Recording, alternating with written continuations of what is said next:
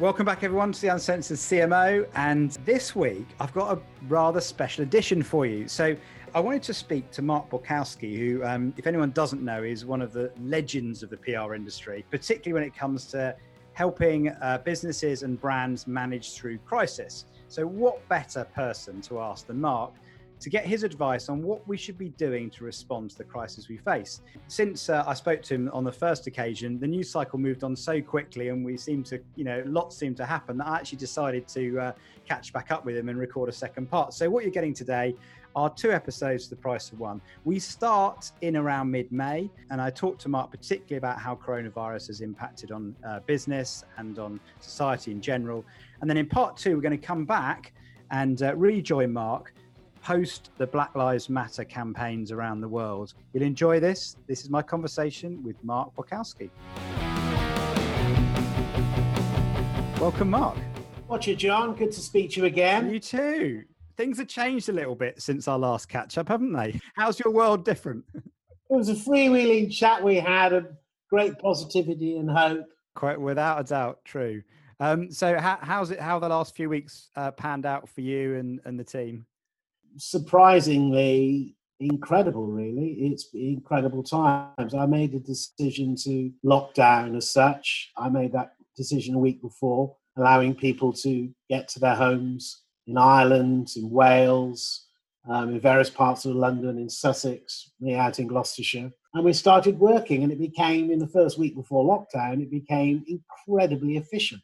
Um, we were talking more we were exchanging ideas more not that we don't do that in a working environment, but actually having that discipline of returning to each other's company um, to check on work, to support each other um, in the office. But actually, it, it, shaped into something very different. Came lockdown came. Uh, we're ready to go, and our clients were certain certain were catching up with us. Um, so, um, and this form of operation outside an office um, I think is a fantastic template for the future.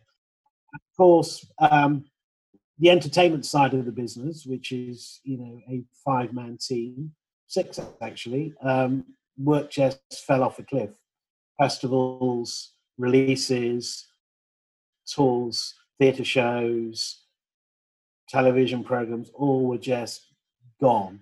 So, but then very quickly, um, a number of people came to us with projects because of COVID and wanting us to to communicate those.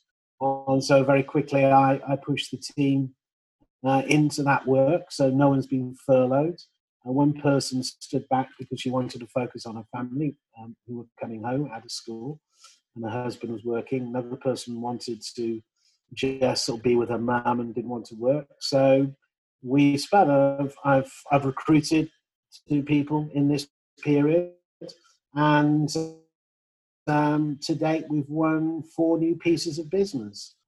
All projects, all related to COVID. Um, and um, some are returning clients. Some are clients who were talking to us for a while have decided to go live. Other things have um, come to an end. Very big projects have come to an end because people do not believe that they can launch these business ideas in the next two years. Um, so uh, it, has it, been um, extraordinary. And of course, you then start focusing on how you work and cost um, and efficiency. And um, this is it. The, the, most interesting thing, John, was that two people approached me before COVID and said, We'd like to investigate flexible working. We'd like to look at, we think we could be more um, profitable at home you know, we think we can work more efficiently. Um, could we consider that? And I said, yeah, sure, we can consider that. Of course, they've got what they wish for. well, the interesting thing, both of those people, or one in particular, is the first person putting their hands up to come back. When are we coming back to the office? So um, it's quite interesting, you know, about the discipline of working from home, how you operate, you know, how, how, how you need the camaraderie of your of your fellow workers. So it's uh, but there's one thing that is single to this. There is no fear of missing out. There's no FOMO. So wherever you are, you know everybody else is in exactly the same position.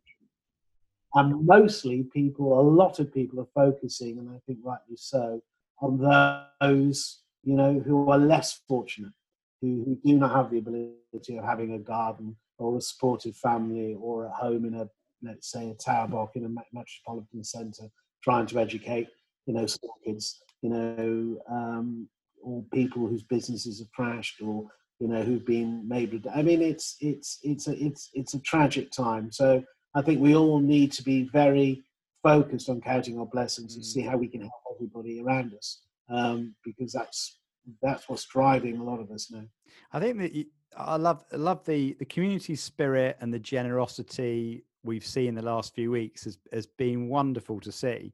And one of the things i was going to ask you is do you think it's changing how we see celebrities? Because i mean if i, just take my own experience uh, you know i'm up every morning at nine o'clock with the kids doing joe wicks workout kind of thing and, and that's been wonderful and jamie doing his school meals and, and so some celebrities that have offered to help and support you know are getting enormous kind of love back and then you contrast that for example with harry and meghan and you know making their announcements that just seem out of step with the reality that we're all facing um, so, do you think we're changing our relationship with celebrities, or, or do you think just some are adapting to the mood better than others, perhaps? I think there's, there's two ways to answer. I think, in terms of crisis, actually, this is a short term crisis. We, we don't know where this is going to lead. If we think of major disruptions, and I guess the last one that was, if we're talking about this being a war against a disease, was the Second World War. That was six years of disruption and then post war period the, the, these are these are this is a very short period of time, devastating, um, but short. So therefore, I think anybody making a pronouncement on on the future uh, would be foolish. Um, but in trying to answer that question, I would say this: that celebrities that are worth something, that, that, that their celebrity status is because of the value and the love that is shown to them because what they offer. And Joe Wicks is a classic example of that. Um, Lean 15 and his YouTube and the way he's used, um, you know, new media, new media to hack growth and who he is. I know his brother incredibly well, who's, you know, um, Nicky is a very smart guy in the background doing a phenomenal job for him. But he has value. He has value that he wants to share, and his authenticity shines through and despite some of the you know the, the, you know the backbiting about Jamie Oliver that perhaps he grew too big and his brand grew too big, this is very much bringing the celebrities back to who they are, what they can offer. I think if you're if you're someone offering, being very careful in in how you use your Instagram channel or you channel it. Um, there's a number of celebrities. We, we, we did a big event to raise money um, over a week for the NHS, which was an esports with lots of sports people, you know, Ben Stokes and Dylan White, all contributing by playing um, FIFA, you know, and um, people watched the games and donated money.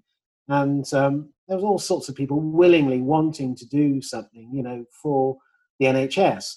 Um, so I think that um, it's really about the sense of your value, who you are, what you do, and, and bleating and showing off your interiors in your garden, waxing, that sort of stuff is going to crush you.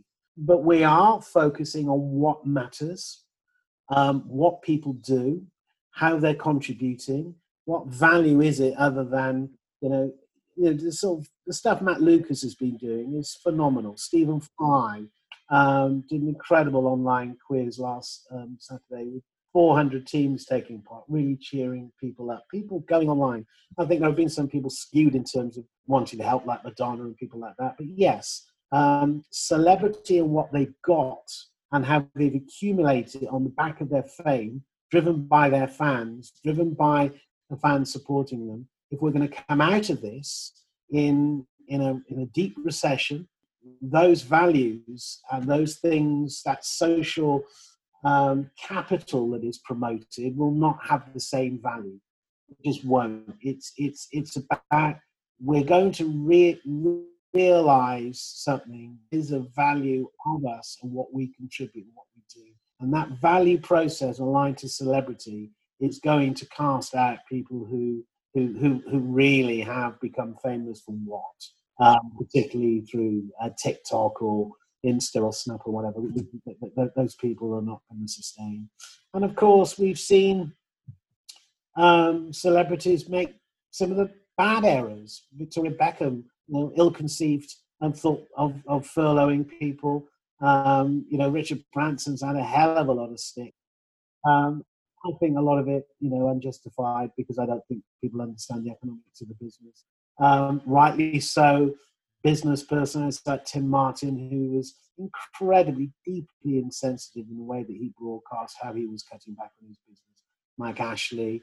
Um, there's been too many people who who really have been deaf and blind um, to how tough it is for people out. Mm-hmm. No, without question.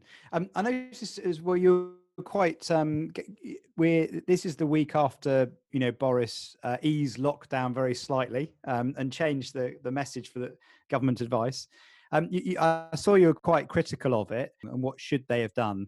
I think everybody wants to support the government. Um everybody knows it's it's a tough challenge making the right decisions.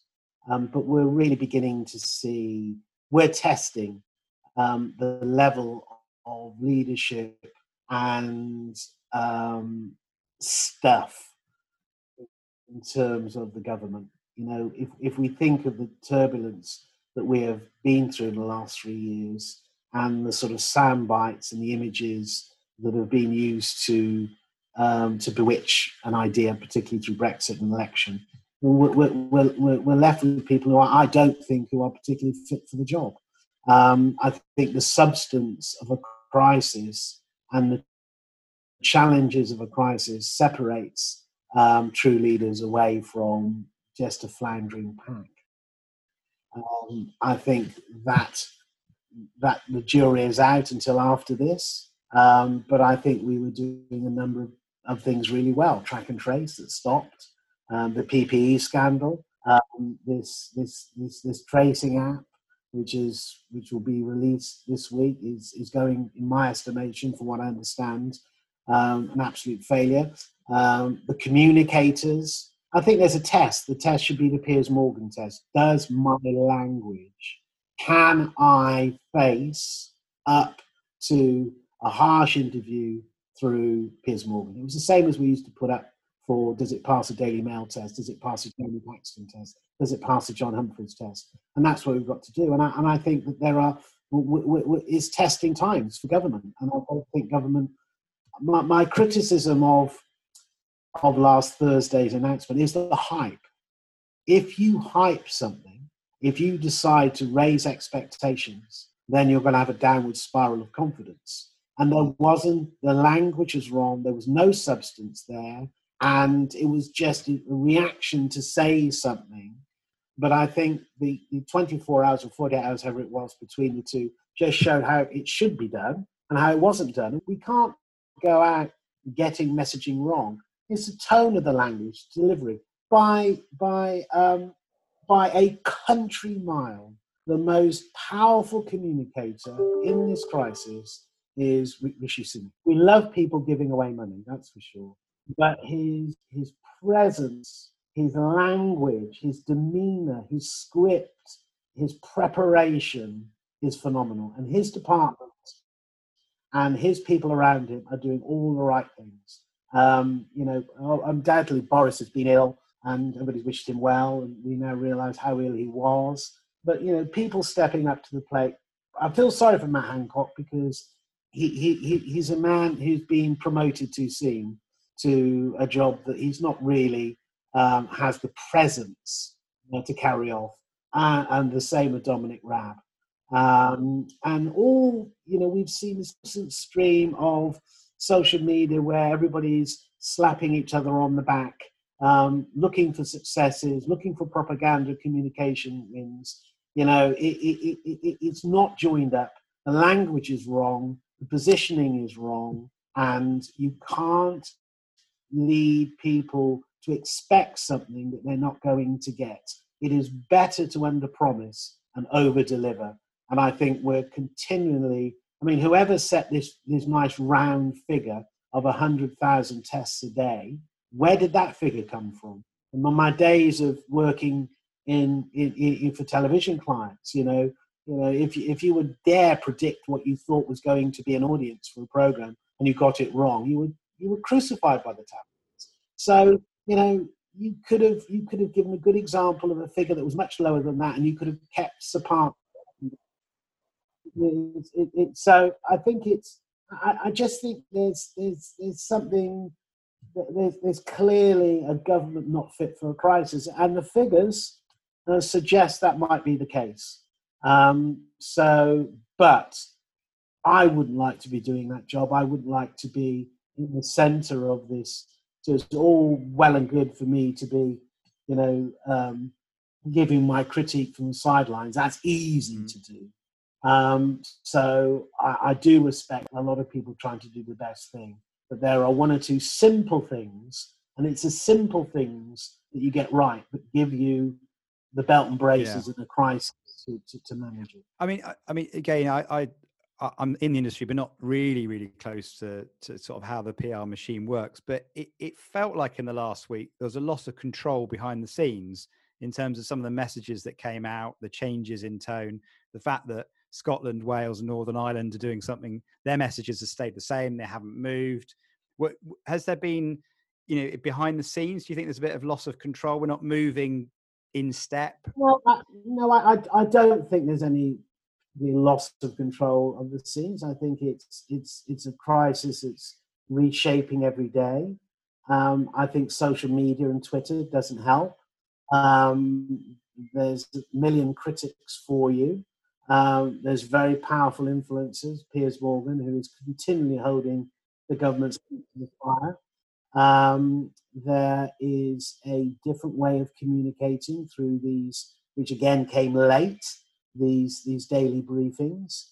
Um, and I think that um, we're struggling in a war where you know the you know a certain number of the population um, feel they're immune to this, and want to get back to work, and the vulnerable, you know, are expendable, and that's what it seems to me in some ways. So, you know, everybody's got an opinion, everybody's got a channel to offer that opinion, um, and uh, everybody has an ability to throw out people's mistakes. So I think the challenges of if you're using as a research tool um, Twitter and, and the noise that comes across social media, then that would be rather foolish. But you know, clearly there are other metrics uh, they're using. There's other statistics, but you know, throwing statistics out all the time, which you do in war, is very difficult. I thought Rory Sutherland's quote was genius when he said that over the first couple of weeks, that if the, the level of which the government was communicating and moving and the mood in the country, um, you know, through social media, um, Hitler will be walking up the mall in the first three days. Um, so it, we don't have the same sort of control, um, and that's part of the problem. So it's not whether the comms is is is is, is driven with faults. It's it's more about the forces that is influencing the decisions to communicate. Mm. I mean, you mentioned Piers Morgan, and and it's been interesting to see no government minister has gone on Good Morning uh, for what about two weeks now. Is, is, that a, is that a good thing or a bad thing from the government's point of view? Should they be should they be fronting up, or do you think they're just trying to avoid taking him on? I don't think there's anybody in the government who is uh, able to take Piers Morgan on, and that's a decision they made. It would be an absolute disaster to front him. So therefore, they're throwing junior heads and watching junior heads roll. He is very, very good as a journalist, but I wouldn't be. Uh, I wouldn't be putting. You, you wouldn't even put Rishi out there. he, he, does seem to like Rishi, doesn't he? But, but, but I would use it as a test. I would use it as a hypothetical test. Um, and I'm sure they are.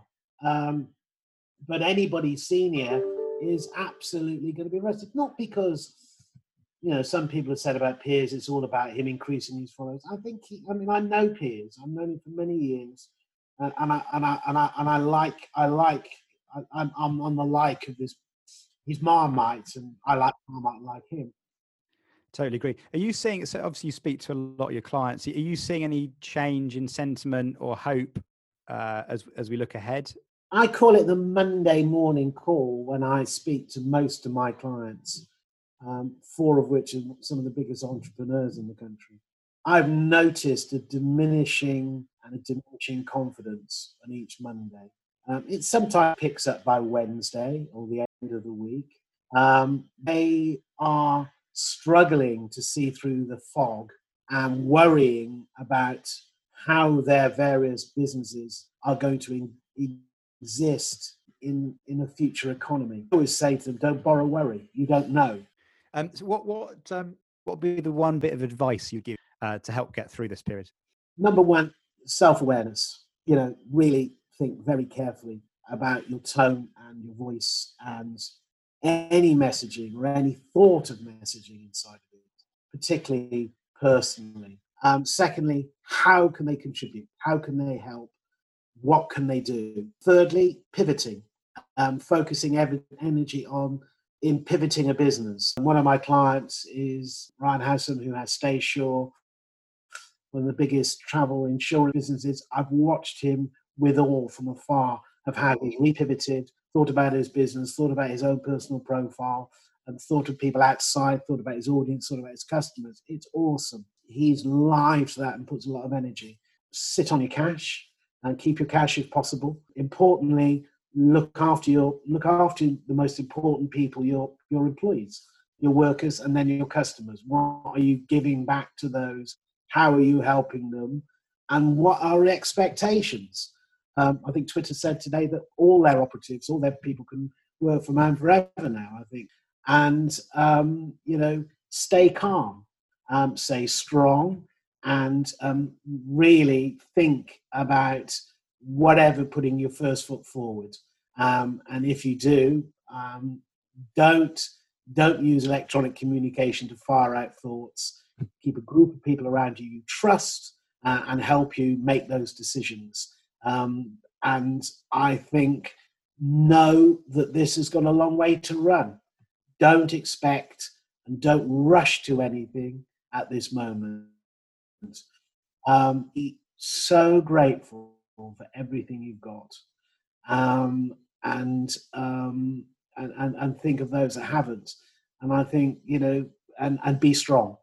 Um, and that's, I think, has been the consistent messages I've actually had in conversations with most of my clients. Um, and, um, you know, it, it, it seems to um, be the most sensible stuff that, that, that I'm even borrowing myself. Um, so if I, if I conduct myself in that way, um, then so should my clients. As you'll have gathered from listening to my conversation with Mark, we were recording this in around mid May, just at the point where uh, Boris was due to announce easing of lockdown.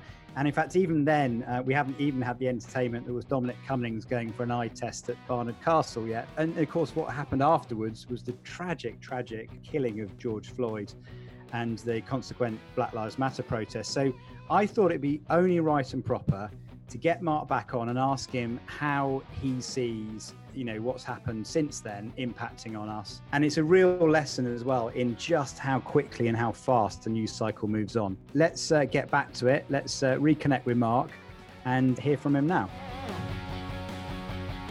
Well, one, of the things that struck me, but when, when we met for first time back in January, and um, do you remember we were chatting about Caroline Flack? And you said to me, the, the, real tragedy here is that in a week's time, the news cycle will have moved on and something else would have happened, and we'll, we'll all be talking about something else. So clearly, since we last spoke, you know, the terrible, terrible uh, killing of George Floyd has sparked, you know, a big reaction, uh, particularly in the US and UK. And I just wondered what your thoughts were on how should we respond? Because there's a lot of uh, sort of signalling going on, and not necessarily a lot of action. But what would your advice be? To um, people, government, brands who are thinking about how they respond in light of the fact that the news cycle does move so quickly. So um, I, was, I was struck by a comment you made about the Trumpification of news. You know that that you know uh, kind of not responding and waiting for the news cycle to move on seems to be a tactic the government you know deploy quite a lot. Uh, I was blessed at the beginning of my career to work in one of the poorest um, neighbourhoods of London, Newham, at one of the most radical theatres, the Theatre of Stratford East, with a, quite a phenomenal genius of a, of a guy, Philip Hedley, who was a disciple of Joan Littlewood, who created Theatre Workshop, was based there. And uh, Philip, back in the 80s, and when I was there, it was still we were living, you know, post the winter of discontent. We were in the early days of Thatcher. And we had mass youth unemployment. We had um, the disintegration of the unions. We had the coalfields being ripped up and miners being crushed. And uh, we were responsive to our local audience. Our local audience is predominantly black and Asian. Um, so for me, working my first one of my first freelance clients was a black theatre cooperative. Um, you know, we were. I, mean, I can't tell you some of the remarks that were passed to me by broadsheet newspapers, not the Guardian, I might add, uh, all the time, but other broadsheet newspapers and papers when I suggested that their critic should come down and see some radical black theatre um, was was shocking for me. Um, but he did some remarkable work, and um, you know, Mustapha Matura, Trevor Rhone, um, and it went on to see Charlie Hanson produce the first black sitcom, No Problem, uh, that went on to the Desmonds.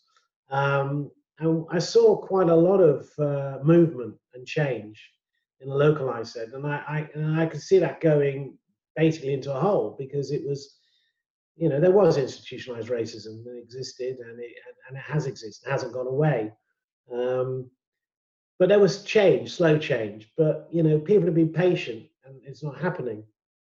Um, quite interestingly, recently, the history of Stratford East has been, you know, redefined by the incoming director there, Nadia Fall, who seems to miss that huge chunk of diversity and and and and, and work to bring on young black writers, young black performers.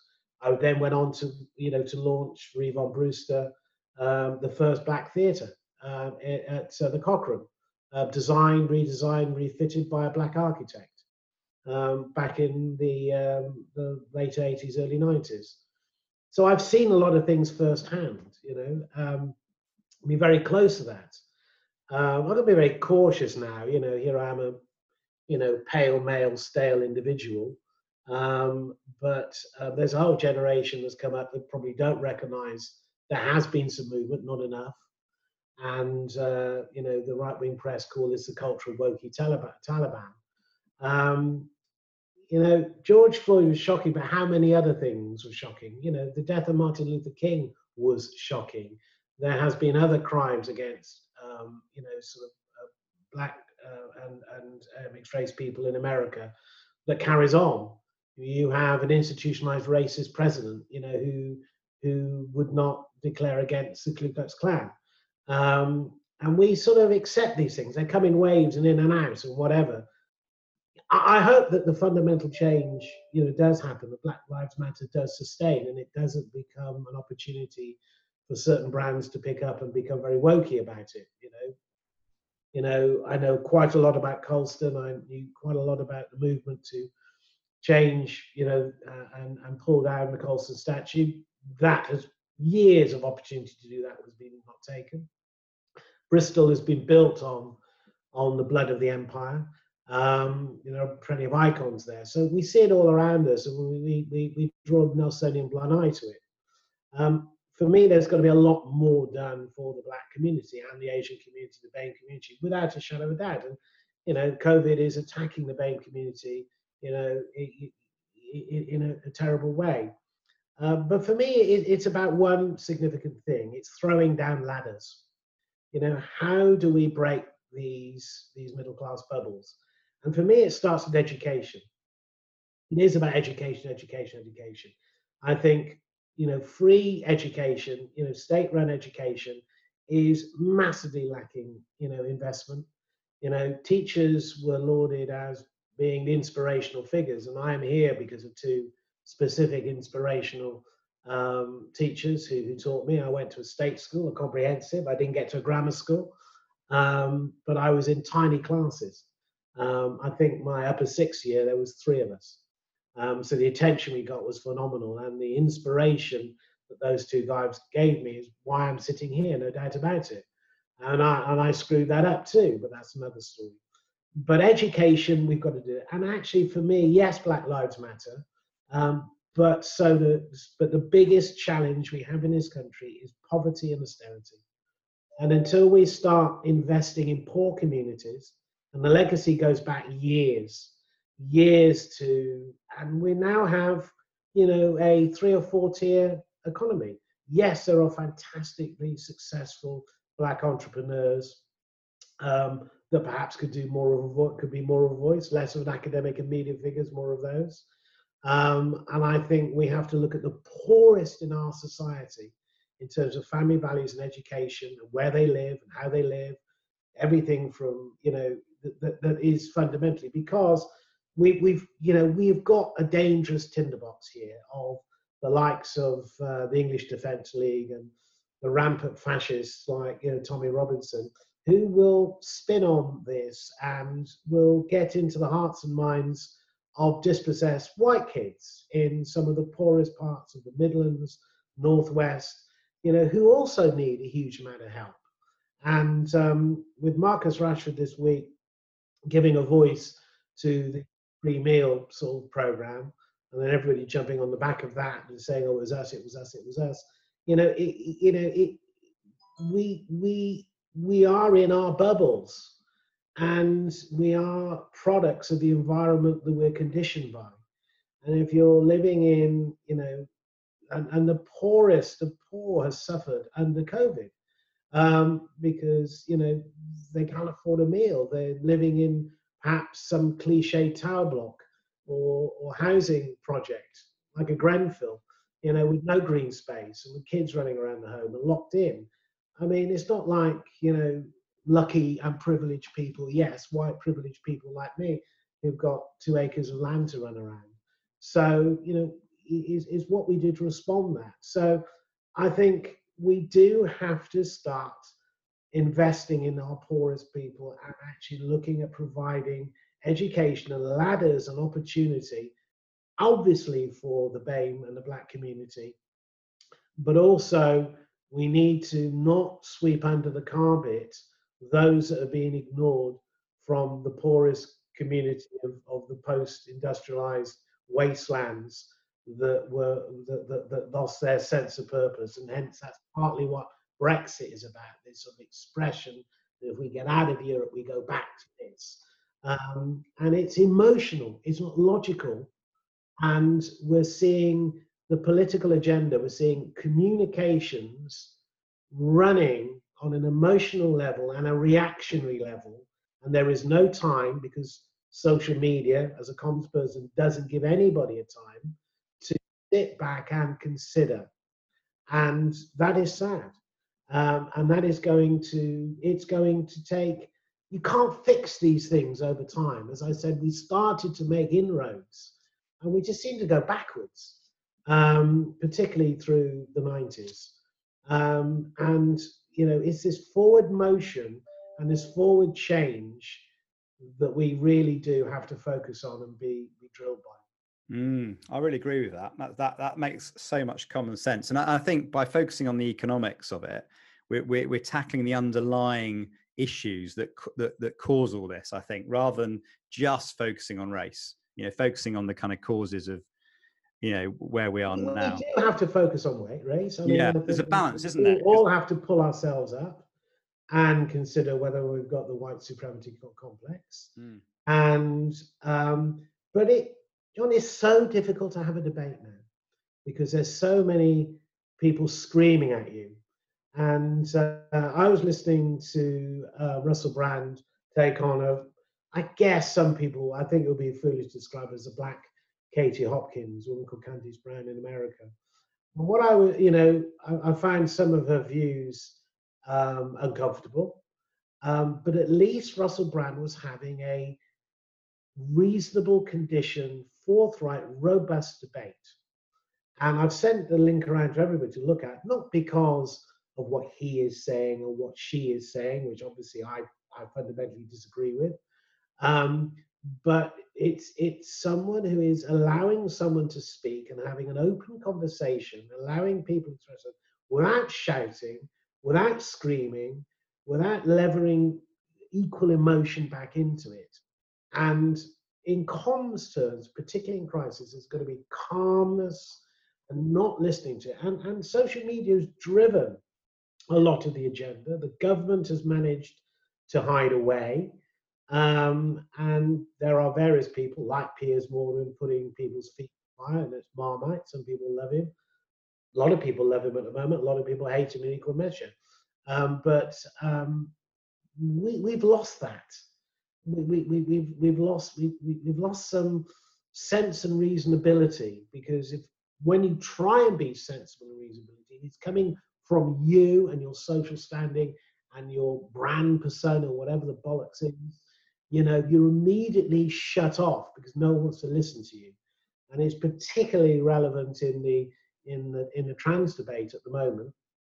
I'm not even going to comment on that, but I'm saying it, it seems to be impossible to have a reasonable debate from either side because there are so many things, and you are by even raising the subject um, conditioned by and um, by your own feelings around it. More importantly, you are under a microscope. We're under a microscope now um, for everything we do, perhaps rightly so.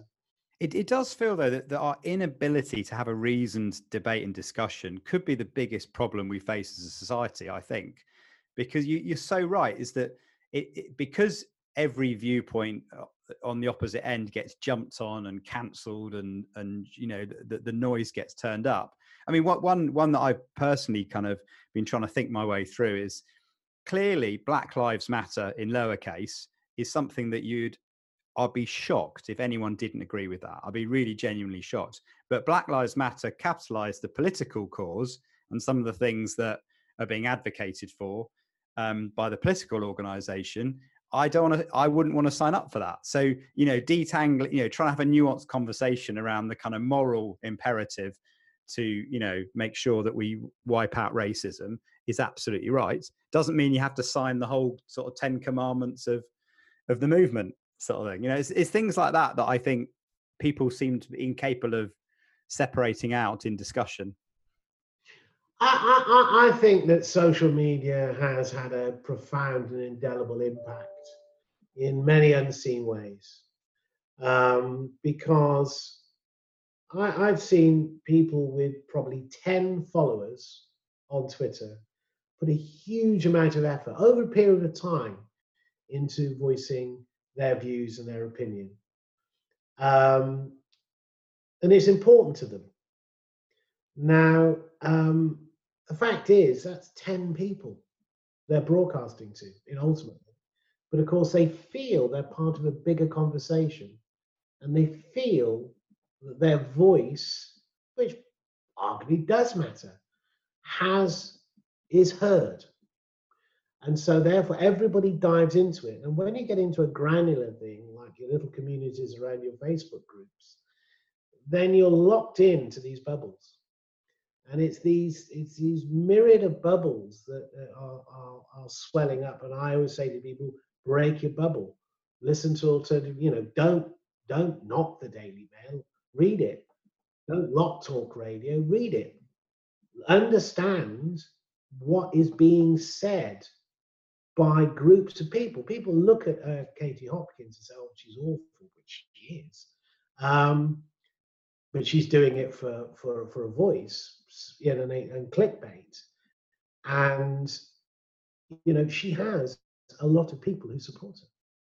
And these people, and when you look at the level of which some of these voices support it, you've got to then take a view that actually, inside my bubble, am I right? Uh, we're all right. Everybody's wrong.